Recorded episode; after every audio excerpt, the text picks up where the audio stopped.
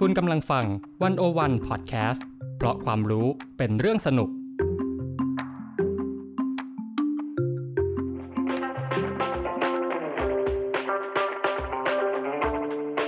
อาเซียนบอกมีไกด์ออกจากอาเซียนมุมเดิมๆ เข้าถึงอาเซียนมุมใหม่ๆ สนุกลึกและลับ แบบที่ไกด์สำนักไหนก็ไม่เคยพาไป กับเบนวงพันธ์อมรินเทวา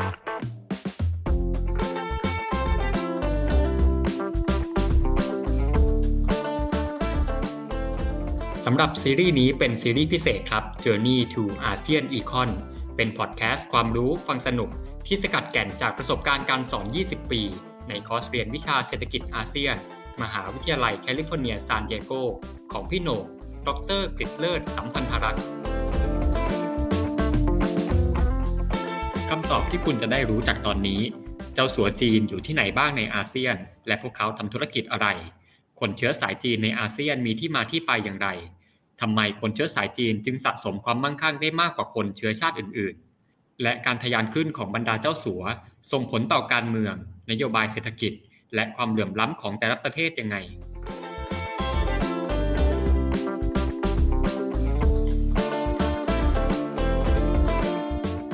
ตอนนี้อาเซียนบอกมีไกด์ X g r i d l e r Journey to ASEAN Econ ก็ดำเนินมาถึงช่วงกลางๆของทริปแล้วนะครับ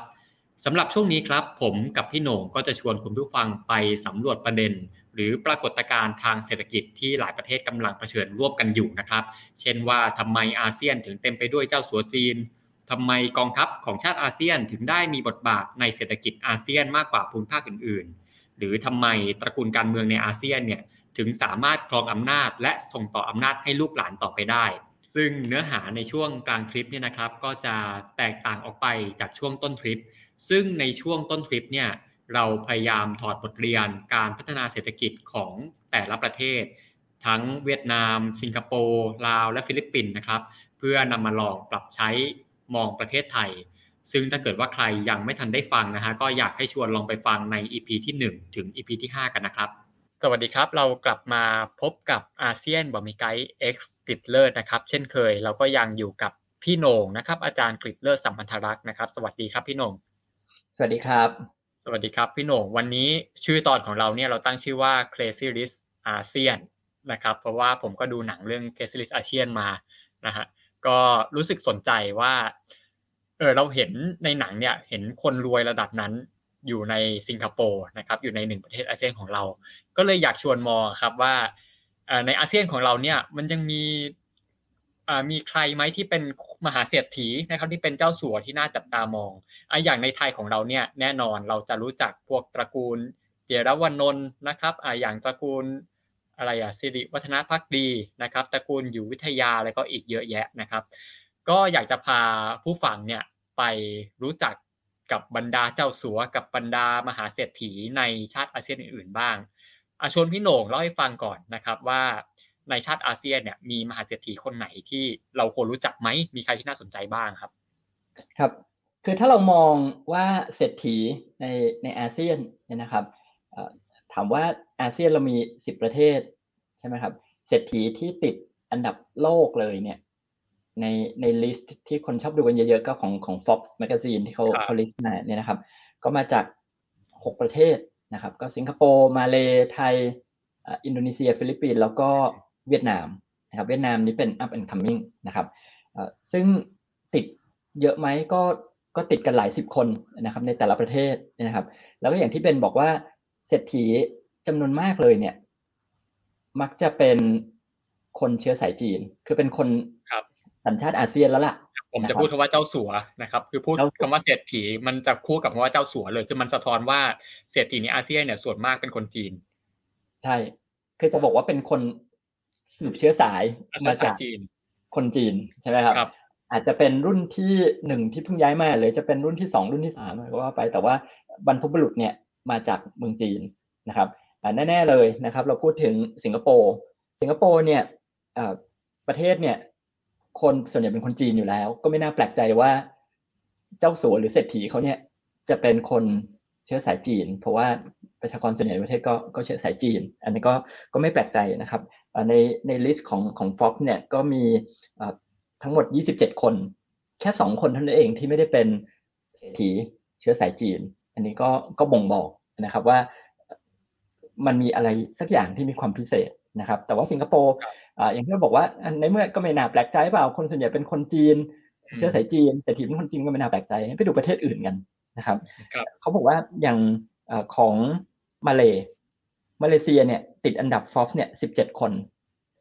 นะครับ เป็นคนเชื้อสายจีนเนี่ย เกือบหมดเลย ที่ไม่ใช่เชื้อสายจีนเนี่ยมีแค่สามคน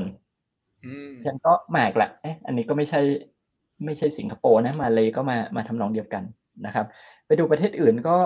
ก็ทำนองเดียวกันนะครับออย่างเช่นออินโดนีเซียเนี่ย ติดอันดับมา 21 คน นะครับซึ่งก็ค่อนข้างเยอะประเทศใหญ่นะครับ แต่คนที่อันดับหนึ่งเลยของของอินโดนีเซียเนี่ยก็คือคุณบูดี้กับคุณไมเคิลฮาร์โตโนเนี่ย อันนี้ก็เป็นอินโดนีเซียเชื้อสายจีนนะครับเขาทำธุรกิจอะไรยังไงครับพี่โหน่งทำธุรกิจยาสูบครับ ยาสูบของของอินโด ซึ่งแล้วก็ทำธุรกิจธนาคารด้วยครับ Bank Central Asia นะครับซึ่ง Bank Central Asia นี้ก็น่าสนใจ หลายๆคนจะเคยได้ยินชื่อนะครับ BCA เนี่ย เป็นเป็นแบงก์ที่อาจจะเรียกได้ว่าเคยเป็นแบงก์ที่ใหญ่ที่สุดในในอาเซียนนะครับ ในสมัยก่อนต้มยำกุ้ง crisis ที่วิกฤตต้มยำกุ้งเนี่ยที่อินโดนีเซียเขาก็โดนเหมือนกันใช่ไหมครับ ตอนนั้นเนี่ยแบงก์นี้เนี่ยเป็นของคุณซูโดโนซาลิม ซึ่งก็เป็นคนอินโดนีเซียเชื้อสายจีนนะครับ แต่พอธุรกิจตรงนั้นเนี่ยเกิดปัญหาวิกฤตขึ้นมานะครับแบงก์นี้ก็ต้องขายไปนะครับ ตอนนี้ก็เป็นของอีก ตระกูลหนึ่งนะครับ อินโดนีเซียเชื้อสายจีนเหมือนกันก็คือของของกลุ่มฮาร์โตโนนะครับฮาร์โตโนครับ ครับนี้ประเทศอื่นเมืองไทยก็มีสามสิบเอ็ดคนนะครับ list ที่ไล่มาเนี่ยก็คุณธนินท์เจียรวนนท์คุณเจริญสิริวัฒนภักดี อันนี้ก็แน่นอนว่าเป็นคนไทยเชื้อสายจีนเช่นกันนะครับฟิลิปปินส์นะครับlist เนี่ยเศรษฐีเนี่ยก็มี คนฟิลิปปินส์ที่เป็นเชื้อสายจีนเยอะนะครับ หลาย ๆ คนก็อาจจะเคยได้ยินชื่อนะครับ คุณเฮนรี่ซีนะครับ คนนี้เป็นเป็นเศรษฐีนะครับ ที่ทำธุรกิจหลายอย่างเลยนะครับ เป็นแต่ว่าตอนนี้เนี่ยคุณคุณเฮนรี่เนี่ยเสียชีวิตแล้วนะครับ ตอนนี้คนที่เป็นขึ้นมา list หนึ่งของ Fox 10เนี่ยก็เป็นเป็นลูกนะครับ ลูกชายลูกสาวครับอันนี้ก็เป็นตระกูลเศรษฐีในในอาเซียนนะครับถ้าพูดถึงตัวอย่างเมื่อกี้ลืมลืมพูดถึงว่า คนที่รวยที่สุดในมาเลในมาเลเซียครับครับคุณคุณโรเบิร์ตโรเบิร์ตก๊วกครับซึ่งคนนี้น่าสนใจนะครับ คนนี้เนี่ยเป็นคนมาเลเซียเชื้อสายจีน แล้วก็อพยพไปอยู่ที่ฮ่องกงเมื่อปี 1973 ครับ เดี๋ยวเราจะต้องมาคุยกันว่าทำไมเขาถึงต้องไปฮ่องกงแล้วเป็นประวัติศาสตร์กันนะแต่ค่อยว่ากันตรงนี้973ใช่ครับ คุณโรเบิร์ตกัวเขารวยจากอะไร เขารวยจากธุรกิจน้ำตาลครับอืม นะครับเป็นเป็นธุรกิจน้ำตาลนะครับ แล้วก็อีกอันนึงที่คนไทยรู้จักธุรกิจของเขาก็คือเขาเป็นเจ้าของโรงแรมแชงกรีลาอ่าครับครับ เป็นธุรกิจโรงแรมแชงกรีลาอันนี้ก็เป็นธุรกิจของคุณคุณโรเบิร์ตกัวครับ อืมครับ อย่างที่พี่หน่งไล่มาเนี่ยที่บอกว่าส่วนมากนะครับ กลุ่มเศรษฐีเนี่ยมักจะเป็นคนที่สืบเชื้อสายมาจากคนจีนนะครับ อยากชวนพี่โหน่งย้อนมองนิดหนึ่งว่ามันมีเหตุผลอะไรนะครับ ในทางประวัติศาสตร์เนี่ยที่ทำให้คนรวยในภูมิภาคนี้ส่วนมากเนี่ย เป็นคนที่เป็น Chinese descendant นะครับ ครับ คือขอมองย้อนกลับไปยาวนานหน่อย หลายร้อยปีก่อนมามองว่าคนจีนเนี่ยอพยพมาตั้งหลักแหล่งในอาเซียนเนี่ย สมัยนั้นยังไม่มีอาเซียนเนาะสมัยนั้นก็เป็นภูมิภาคภาษาคเนเอเชียตะวันออกเฉียงใต้เนี่ย จริง ๆ เนี่ยก็เกิดขึ้นมาหลายร้อยปีแล้วนะครับ ตอนแรกเนี่ยก็เป็นพวกพ่อค้าครับคนจีนก็ค้าขาย แล้วพอค้าขายก็จะมีบางส่วนที่ตั้งหลักแหล่ง อันนี้เป็นเขาเรียกว่าเป็นกลุ่มแรกนะครับ ในหลายร้อยปีก่อนเนี่ยตั้งหลักแหล่งเสร็จแล้วก็มีการแต่งงานกับคนท้องถิ่นนะครับ แล้วก็อยู่ต่อไปเลย อันนี้ก็จะเป็นยุคดั้งเดิมนะครับ อันนี้เนี่ยท่านมองคนจีนกลุ่มนี้เนี่ย จะเป็นกลุ่มที่ผสาน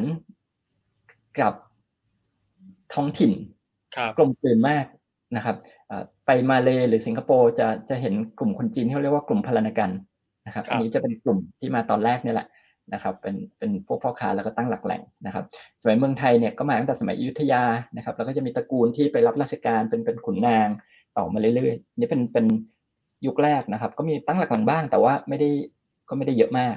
ทีนี้มารุ่นที่สองรุ่นที่สองเนี่ย สมัยที่ภูมิภาคนี้เนี่ย ตกอยู่ใต้การปกครองของชาติตะวันชาติตะวันตกนะครับครับแล้วก็เมืองไทยไม่ได้ตกอยู่ใต้การปกครองชาติตะวันตก แต่ว่าก็มีเป็นช่วงล่าอาณานิคมเหมือนกันสมัยรัชกาลที่สี่รัชกาลที่ห้าเนี่ยครับ ตอนนี้เนี่ยมันตรงกับสมัยในเมืองจีนเนี่ยที่ เป็นสมัยที่เมืองจีนเนี่ยมีความขัดแย้งทางการเมืองค่อนข้างเยอะนะครับ มีปัญหาต่างๆ มากมาย ตั้งแต่สงครามฟินนะครับ มีกบฏไทเพ่งกบฏนักมวยอะไรพวกนี้เนี่ยนะครับ ไล่จนมาถึงสงครามที่ญี่ปุ่นบุกจีน แล้วก็นำไปสู่สงครามโลกครั้งที่สองเนี่ยในช่วงนั้นเนี่ยปัญหาในเมืองจีนเยอะมาก มีสงครามแล้วก็มีปัญหาในเรื่องของ อินฟ้าอากาศด้วยนะครับพืชผลไม่ได้เพียงพอกับการบริโภคนะครับมีการความอดอยากคนก็อพยพออก ในขณะเดียวกันภูมิภาคเอเชียตะวันออกเฉียงใต้เนี่ยเป็นช่วงอาณานิคมที่เศรษฐกิจการค้าเจริญเติบโตมาก เพราะฉะนั้นก็จะมีเขาเรียกว่าอุปสงค์อุปทานนะครับ ฝั่งคนจีนก็อยากออกจากประเทศ ฝั่งเอเชียตะวันออกเฉียงใต้ก็มีอุปสงค์คืออยากได้แรงงานเข้ามาทำงานนะครับ ในเหมืองแร่ดีบุกนะครับใน ภาคใต้ของไทยในมาเลในอินโดนะครับ มาทำในเป็นเป็นแรงงานนะครับมาทำงานในสวนยางนะครับเป็นต้นนะครับ นี่ก็มีแรงงานอพยพเข้ามาเพราะฉะนั้นตอนนี้เนี่ยแรงงานก็จะอพยพเข้ามาในในล็อตนี้เนี่ยค่อนข้างเยอะนะครับ อันนี้เป็นเป็นช่วงที่เกิดการอพยพเข้ามาของคนจีนเยอะ แต่ว่าก็ต้องบอกว่าคนจีนในยุคนี้เนี่ยเขาอพยพมาตอนแรกเนี่ยจุดประสงค์ของคนจีนส่วนใหญ่ไม่ได้กะว่าจะมาตั้งรกราก อยู่ในภูมิภาคนี้นะครับ หลายๆคนอพยพมาเนี่ยครอบครัวเขายังอยู่ที่เมืองจีน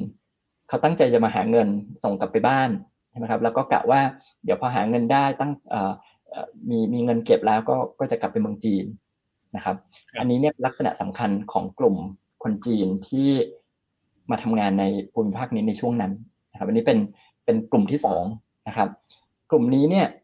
สุดท้ายแล้วเนี่ยทำไมเขาถึงต้องมาทำไมเขาถึงเปลี่ยนใจอยู่ตลอด อันนี้เนี่ยน่าสนใจว่าหลังสงครามโลกครั้งที่สองเนี่ยมีเหตุการณ์เหตุการณ์หนึ่งนะครับ ที่สำคัญมากๆก็คือการจะเรียกว่าชัยชนะของฝ่ายคอมมิวนิสต์จีนแดงนะครับในในจีนแผ่นดินใหญ่เนี่ยฉะนั้นจีนเนี่ย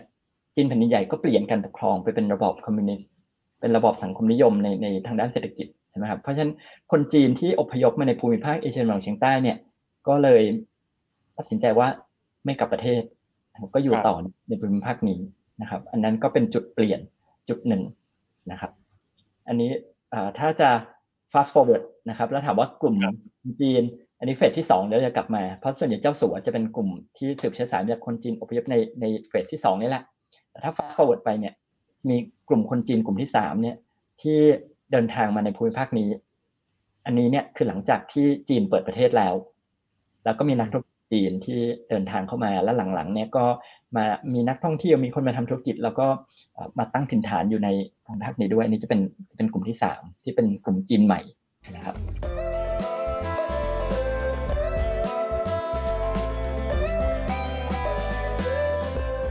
ถ้าเราฟังจากที่พี่หนงเล่าเนี่ยก็จะเห็นว่าความวุ่นวายและปัญหาภายในของประเทศจีนเองนะครับ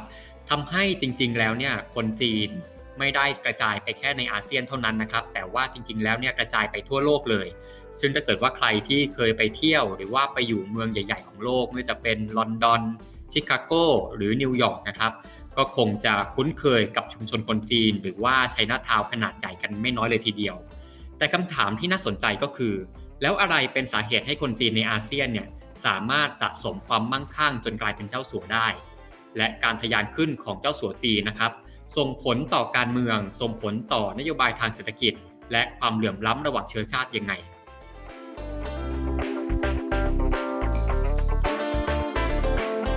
อ่าครับน่าสนใจครับอันนี้ก็จะเป็นที่มาที่ไปว่าทำไมในอาเซียนของเราเนี่ยถึงมีเศรษฐีที่เป็นคนจีนเยอะ แต่ทีนี้ชวนพี่หนงมอง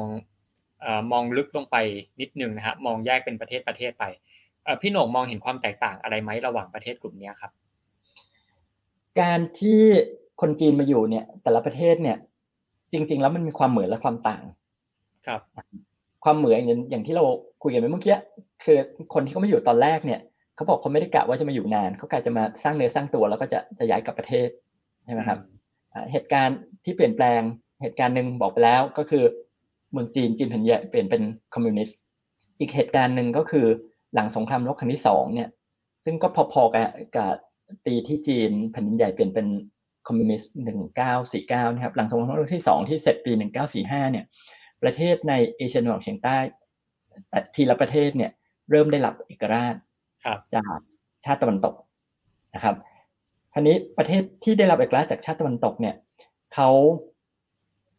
ต้องต่อสู้ในการที่จะได้เอกราชสู้มากสู้น้อยอันนี้แล้วแต่ประเทศนะครับ แล้วแต่ว่าเจ้าอาณานิคมโหดแค่ไหน ยอมปล่อยแค่ไหน แต่ว่าการที่เขาจะต้องต่อสู้เพื่อให้ได้รับเอกราชเนี่ยมันแปลว่าเขามีความรู้สึกที่เขาอยากเป็นอิสระ เขามีความรู้สึกว่าเขาไม่อยากพึ่งพาต่างประเทศจะนโยบายเศรษฐกิจของประเทศในเอเชียตะวันออกเฉียงใต้ ทุกประเทศนะครับ ในช่วงหลังสงสงครามโลกครั้งที่สองเนี่ยจะเป็นนโยบายที่เราเรียกว่าค่อนข้างจะเป็นชาตินิยมอืมนะครับ รวมถึงนโยบายเศรษฐกิจของเมืองไทยด้วยในในยุคจอมพลปอถึงแม้ว่าไทยจะไม่ได้เป็นเมืองขึ้นของของต่างชาตินะครับนี้พอชนิดว่าเศรษฐกิจชาตินิยมเนี่ย มันแปลว่านโยบายหลาย ๆ อย่างเนี่ยเขาจะให้ เรียกว่าสิทธิพิเศษกับคนในประเทศ กับคนพื้นเมือง เนี่ยที่จะกีดกันคนต่างชาตินะครับกีดกันธุรกิจคนต่างชาติ และไม่ใช่เฉพาะ ชาติตะวันตกที่เคยเป็นเจ้าอาณานิคม แต่รวมถึงคนจีนด้วยนะครับอันนี้ทำไมนะครับ เพราะว่าคนจีนเนี่ย พอไปอยู่ที่ภูมิภาคเอเชียตะวันออกเฉียงใต้เนี่ยอยู่ในภูมิภาคอาเซียนเนี่ยเขาร่ำรวยขึ้นมาเยอะมาก ในช่วงที่เขาไปอยู่นะครับเขาสั่งสมความมั่งคั่งเนี่ยในช่วงตั้งแต่สมัยอาณานิคมนะครับ แล้วจนถึงกระทั่งสงครามโลกเนี่ย จบ เขาก็ยังรวยอยู่เพราะว่าช่วงสงครามโลกเนี่ยนักธุรกิจชาติตะวันตกเนี่ยก็โดนญี่ปุ่นที่เข้ามายึดครองภูมิภาคนี้เนี่ยปกครองใช่ไหมครับเพราะฉะนั้นธุรกิจต่างชาติของชาติตะวันตกเนี่ยก็หายไป ใครจะมาทำแทน คนที่มาทำแทนช่วงนั้นก็กลายเป็นนักธุรกิจหรือว่า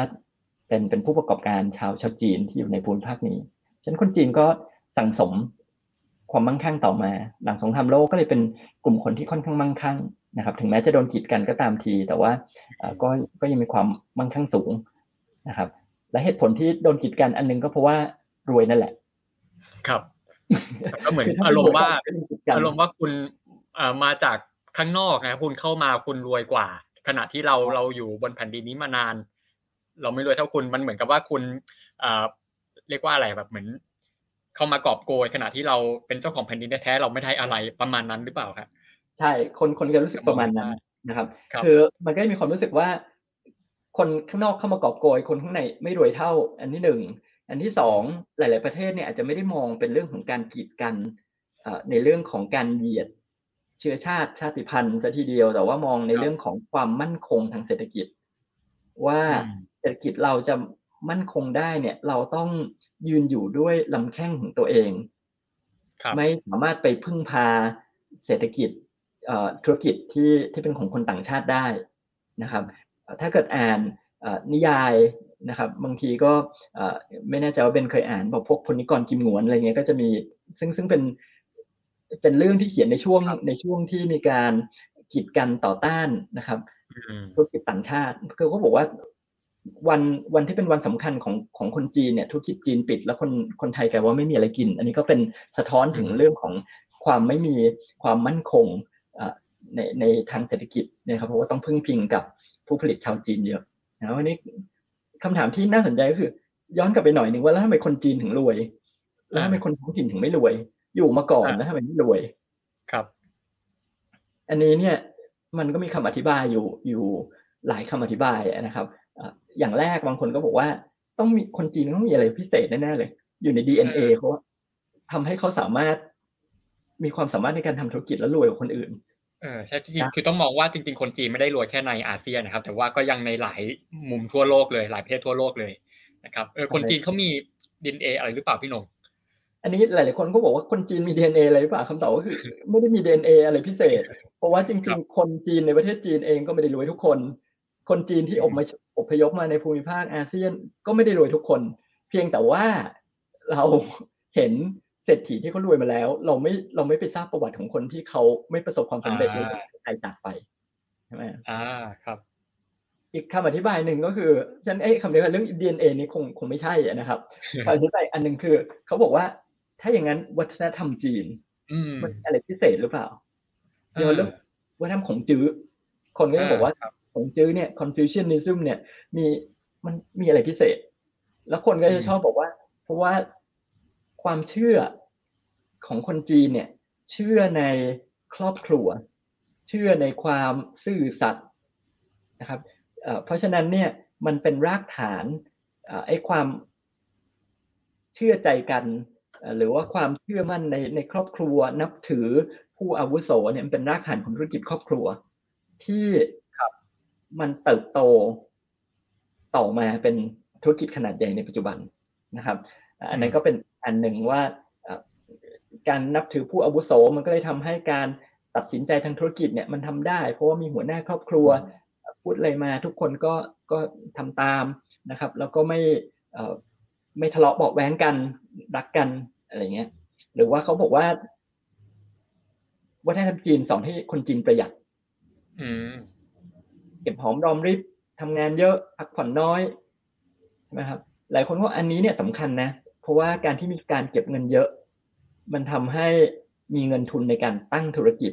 ต้องอย่าลืมว่าในสมัยร้อยปีที่แล้วเนี่ย ระบบการเงินมันไม่ได้พัฒนาเหมือนปัจจุบัน การจะตั้งธุรกิจได้เนี่ย มันไม่ใช่ว่าจะไปกู้ยืมเงินจากตรงนู้นตรงนี้มาได้ง่าย ๆ มันมันก็ไม่ได้หาเงินง่ายขนาดนั้นเพราะฉะนั้นถ้าเกิดคนที่มีเงินเก็บเนี่ย ก็น่าจะมีโอกาสที่ตั้งธุรกิจได้มากกว่า แล้วเขาบอกคนจีนออมมากกว่าก็เลยตั้งตั้งธุรกิจได้ อันนั้นก็เป็นเอ่อเป็นอีกอีกคำอธิบายหนึ่งที่มันมีอะไรพิเศษหรือเปล่ากับของคนจีนนะนี่จะไม่ใช่ DNA แต่เป็นเรื่องของวัฒนธรรมนะครับ แต่ว่าอย่างที่บอกว่า อันนี้เนี่ยมันมันไม่ได้อธิบายได้เกี่ยวเพราะเราเราเหมือนกับเราไปมองคนจีนที่ประสบความสำเร็จไม่ได้มองคนที่ไม่ประสบความสำเร็จ อันนี้ก็ต้องมันถามว่า แล้วมันมีคำอธิบายอะไรที่ครับที่น่าจะ เป็นไปได้คำอธิบายที่น่าจะเป็นไปได้เนี่ย ตอนนี้เนี่ยเขาบอกว่ามันเป็นคำอธิบายที่มันเป็นคำอธิบายในเชิงสถาบัน ว่าจริง ๆ แล้วมันไม่ได้มีความพิเศษอะไรกับความเป็นจีน หรือความเป็นคนจีนก็คือ Chinese-ness นะครับ แต่สิ่งที่พิเศษก็คือคนจีนเนี่ยอพยพมาในภูมิภาคเอเชียตะวันออกเฉียงใต้เนี่ย และคนจีนเนี่ยเป็นชนกลุ่มน้อย ครับนะครับ และมาตอนแรก อย่างที่บอกว่าไม่ได้กะว่าจะมาอยู่นานกะว่ามาอยู่แป๊บเดียวแล้วกลับนะครับ ลักษณะพิเศษอันนี้เนี่ยมันทำให้คนจีนในสมัยนั้นเนี่ยในสมัยอาณานิคมเนี่ยไม่ได้เป็นเขาเรียกว่าไม่ได้จะมาสร้างเนื้อสร้างตัวร่ำรวยขึ้นมา แล้วจะมาหือจะมาเป็นศัตรูกับชนชั้นปกครอง เพราะว่าจีนช่วงนั้นไม่สนใจการเมืองท้องถิ่นกลับมาอยู่แป๊บเดียวรวยแล้วกลับ เพราะฉะนั้นเนี่ย การที่เขารวยขึ้นมาเนี่ย สั่งสมความมั่งคั่งขึ้นมาเนี่ย เจ้าอาณานิคมชนชั้นปกครองเนี่ยไม่มองว่าเขาจะตั้งตัวขึ้นมาแล้วจะมาล้มล้างอำนาจ เพราะฉะนั้นก็ปล่อยให้รวยไป ซึ่งต่างกับคนท้องถิ่น ถ้าคนท้องถิ่นรวยเนี่ย เดี๋ยวจะมาเรียกร้องมีปากมีเสียงมาแข่งอำนาจแข่ง สร้างบารรมีแข่งเพราะฉะนั้นเนี่ย ก็ไม่เจ้าอาณานิคมก็จะไม่ค่อยอยากให้คนท้องถิ่นเนี่ยรวยเมื่อเทียบกับเทียบกับคนจีนแล้วพอได้เอกราชมาแล้วเนี่ย ได้อิสรภาพมาแล้วหลังหลังจากนั้นก็ก็รวยไปเรียบร้อยแล้วครับ ครับ อืมอืมอันนี้ฟังแล้วดูมีเหตุผลนะครับ ดูน่าสนใจนะทีเนี้ยพี่หนงแต่คือก็ปฏิเสธไม่ได้ว่าการที่คนจีนรวยขึ้นมาเนี่ยขณะที่คนท้องถิ่น รู้สึกว่า เอ๊ะทำไมคนที่มาอยู่ทีหลังนะครับ อยู่ๆเข้ามากอบโกย มันก็จะเกิดปัญหาอีกอย่างหนึ่งตามมาก็คือเรื่องของความ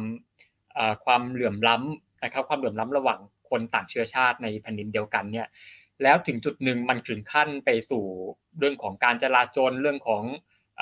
การการต่อสู้การสังหารหมู่อะไรเกิดขึ้นเยอะเหมือนกันในอาเซียนของเราเนี่ยครับ อันนี้อยากชวนพี่หนงคุยต่อในตรงนี้ว่า แล้วไอ้เรื่องของ ความเหลื่อมล้ำระหว่างคนจีนนะครับ กับคนท้องถิ่นที่เกิดขึ้นในอาเซียนนะครับ โดยเฉพาะอย่างยิ่งใน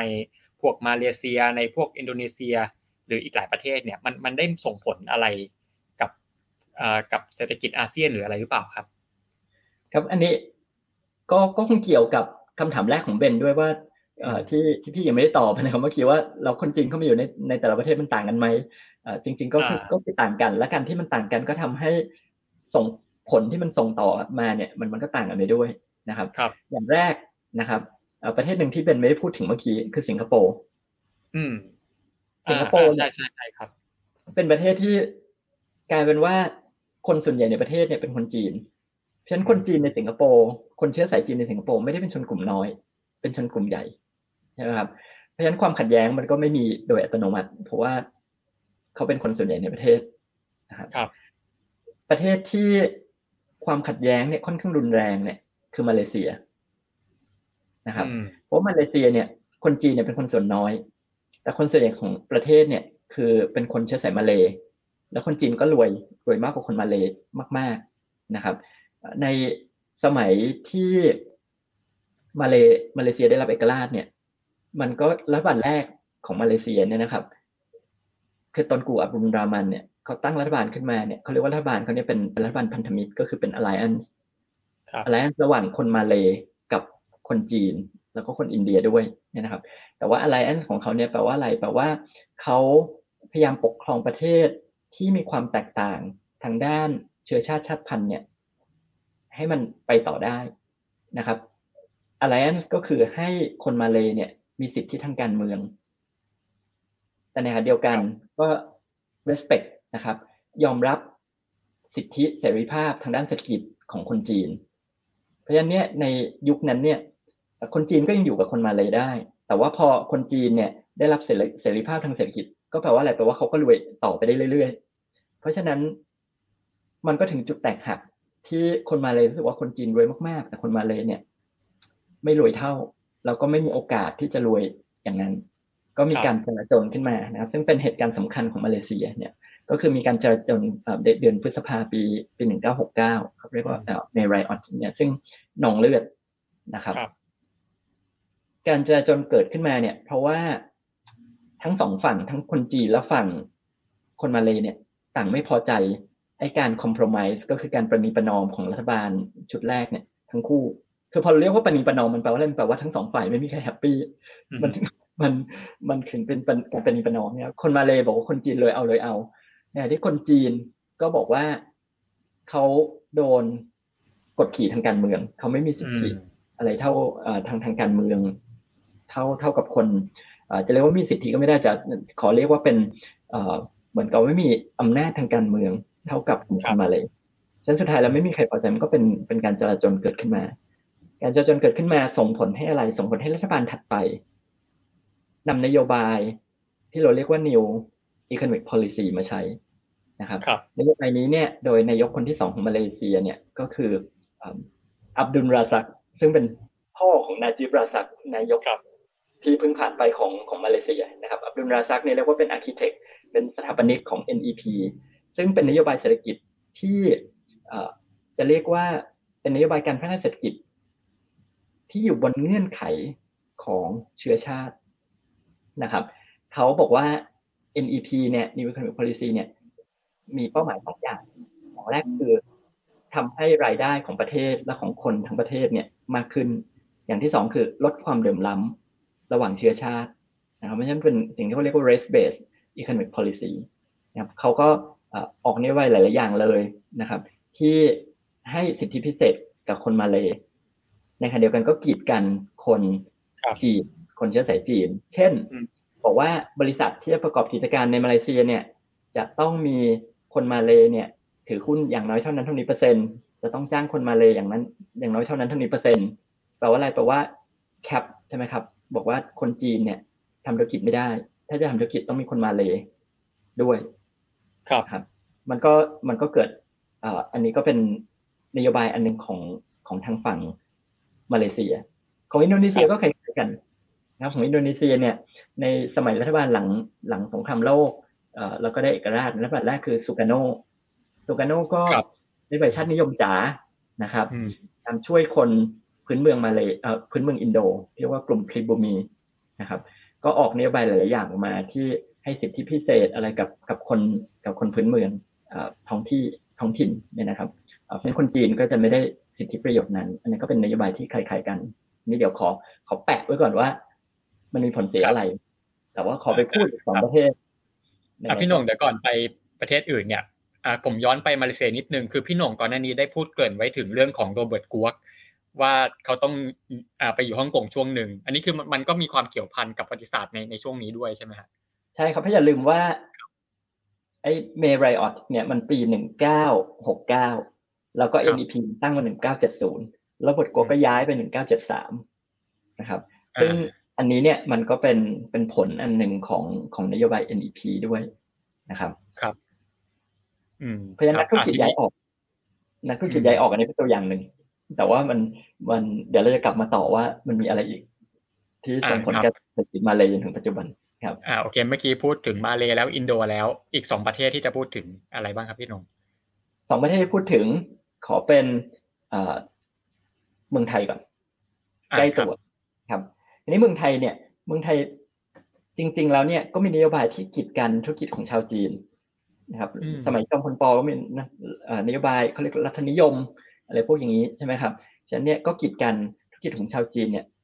อยู่แล้วนะครับ แต่ว่าสำหรับเมืองไทยเนี่ย ถ้าคนจีนต้องการเป็นคนไทย คือเปลี่ยนสัญชาติมาเป็นสัญชาติไทยนะครับ เปลี่ยนชื่อมาเป็นชื่อไทย ก็ถือว่าเป็นคนไทย แล้วก็ไม่โดนกีดกัน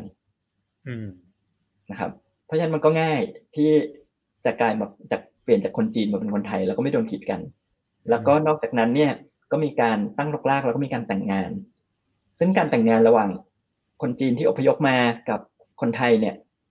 มันเกิดขึ้นได้ค่อนข้างง่าย เมื่อเทียบกับมาเลเซียและสิงคโปร์เพราะว่าไม่ได้มีอุปสรรคด้านศาสนา อ่าครับ อืม ดังนั้นการแต่งงานเนี่ยมันก็เกิดขึ้นได้อ่าได้ได้ค่อนข้างเยอะ แล้วมันก็กลืนกันไป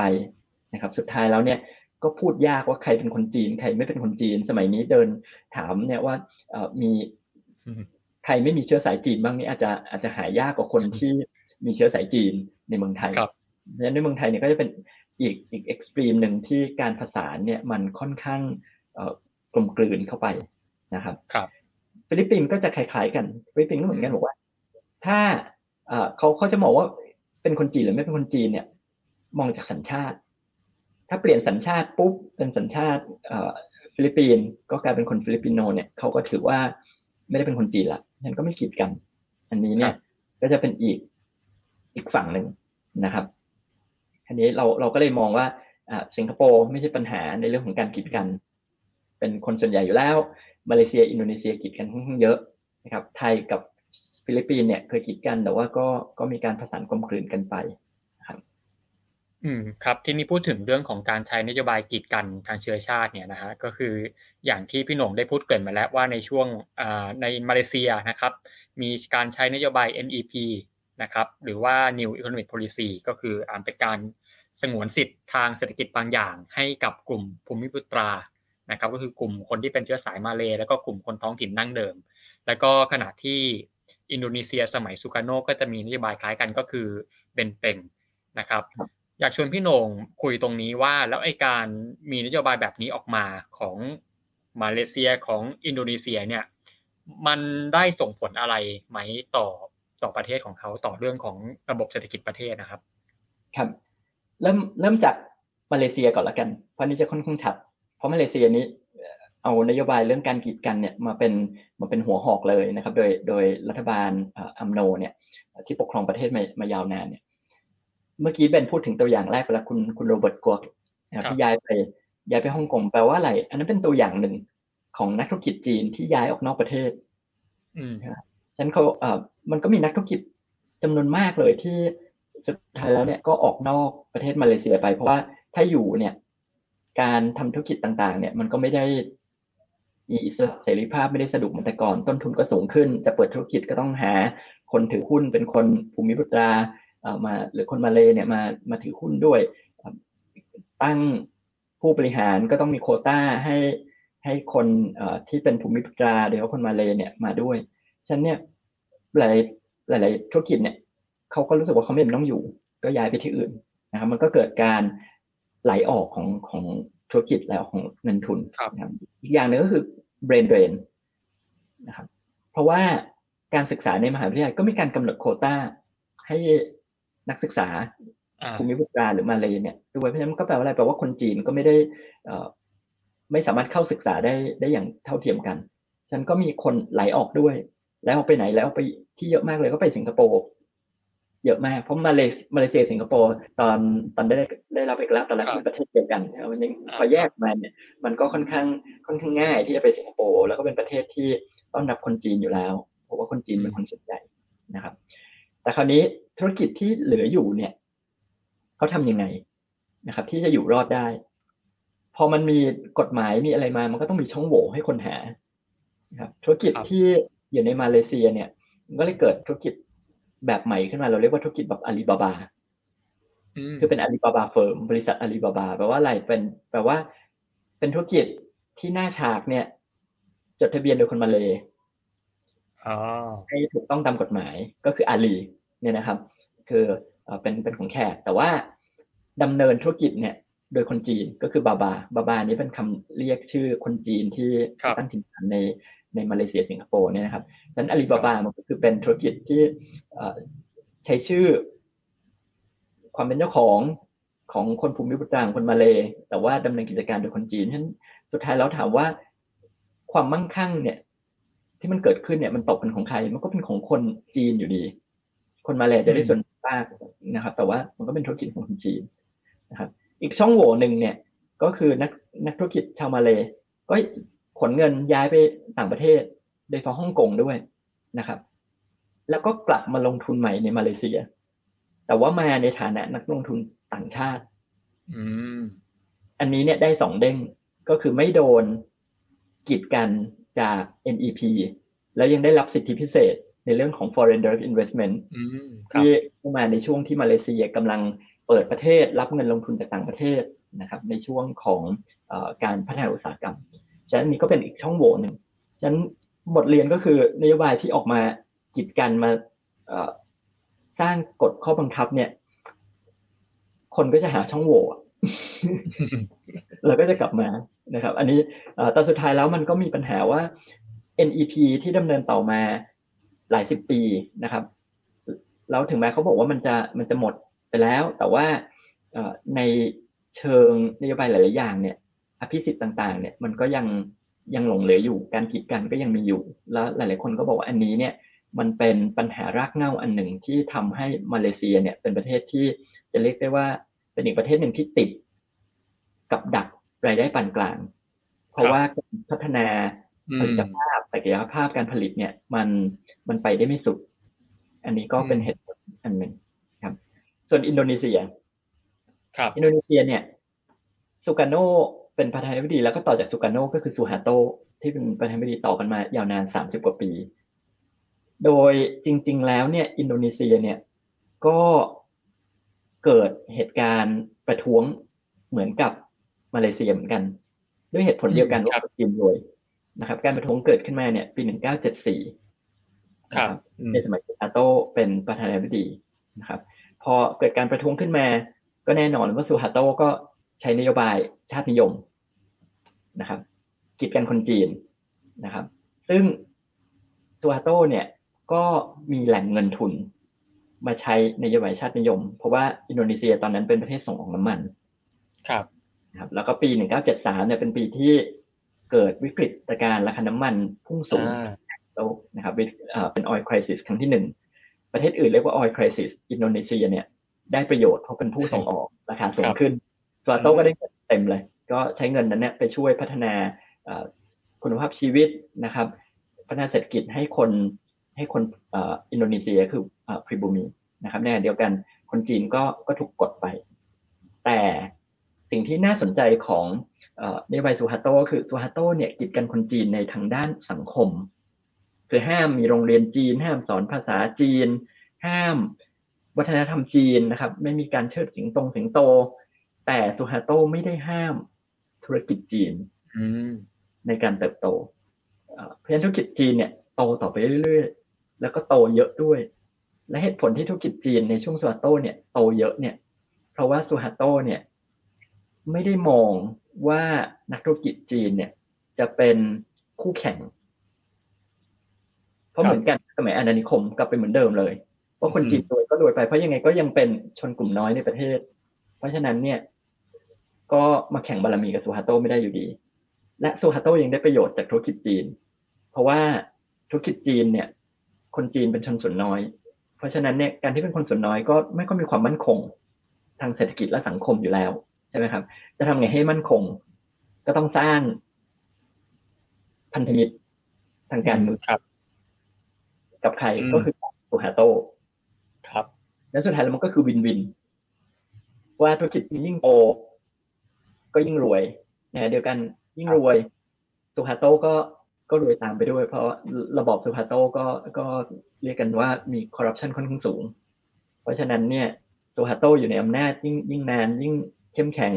ก็ได้ประโยชน์จากธุรกิจจีน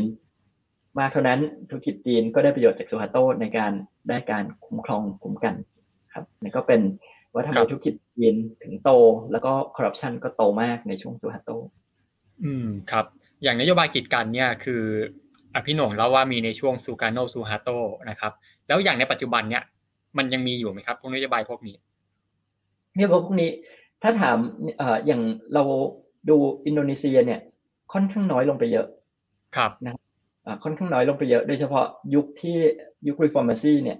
คือเป็นยุคที่ค่อนข้างเปิดกว้าง แล้วก็อย่างหนึ่งเนี่ยคืออินโดนีเซียเนี่ย รากเหง้าของเขาคือเขาสร้างประเทศขึ้นมาในเรื่องของอความเป็นเอกภาพในความแตกต่าง unity in diversity ในยุคหลังๆเนี่ยโดยเฉพาะยุคที่ประชาธิปไตยค่อนข้างเต็มใบในอินโดนีเซียเนี่ยเสรีภาพทางการทำธุรกิจเนี่ยก็ก็ค่อนข้างเยอะนะครับแต่สิ่งที่จะเกี่ยวข้องกับตรงนี้ก็คือพอหมดยุคซูฮาโตเนี่ยแน่นอนว่าธุรกิจจีนที่เติบโตได้ค่อนข้างเยอะในค่อนข้างมากในยุคซูฮาโตเนี่ยอาจจะ ต้องเกี่ยวพันมีความสายสัมพันธ์กับตระกูลซูฮาโต ตอนนี้เนี่ยสายสัมพันธ์มันหายไปละ อืมครับนะครับเพราะฉะนั้นตอนนี้เนี่ยหลาย ๆ ธุรกิจก็ก็ยังต้องมีสายสัมพันธ์กับทางการเมืองบ้างการเมืองท้องถิ่นบ้าง แต่ว่าเออมันมันไม่แน่นเหมือนสมัยซูฮาโตนะครับก็ต้องยืนด้วยลำแข้งของตัวเองมากขึ้น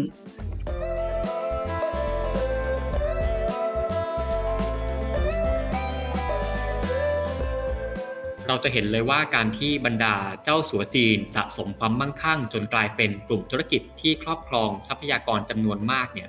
มีที่มาที่ไปที่ค่อนข้างสลับซับซ้อนทีเดียวนะครับ ถ้าเกิดว่าเราลองไปอ่านชีวประวัติ หรือแนวคิดในการทำธุรกิจเนี่ยก็คงจะได้ทั้งแรงบันดาลใจ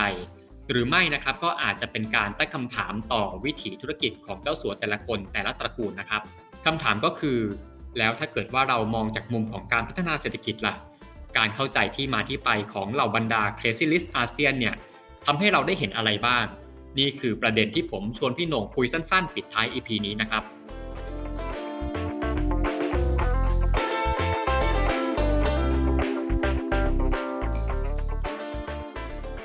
อันนี้สรุปสุดท้ายเลยพี่โหน่ง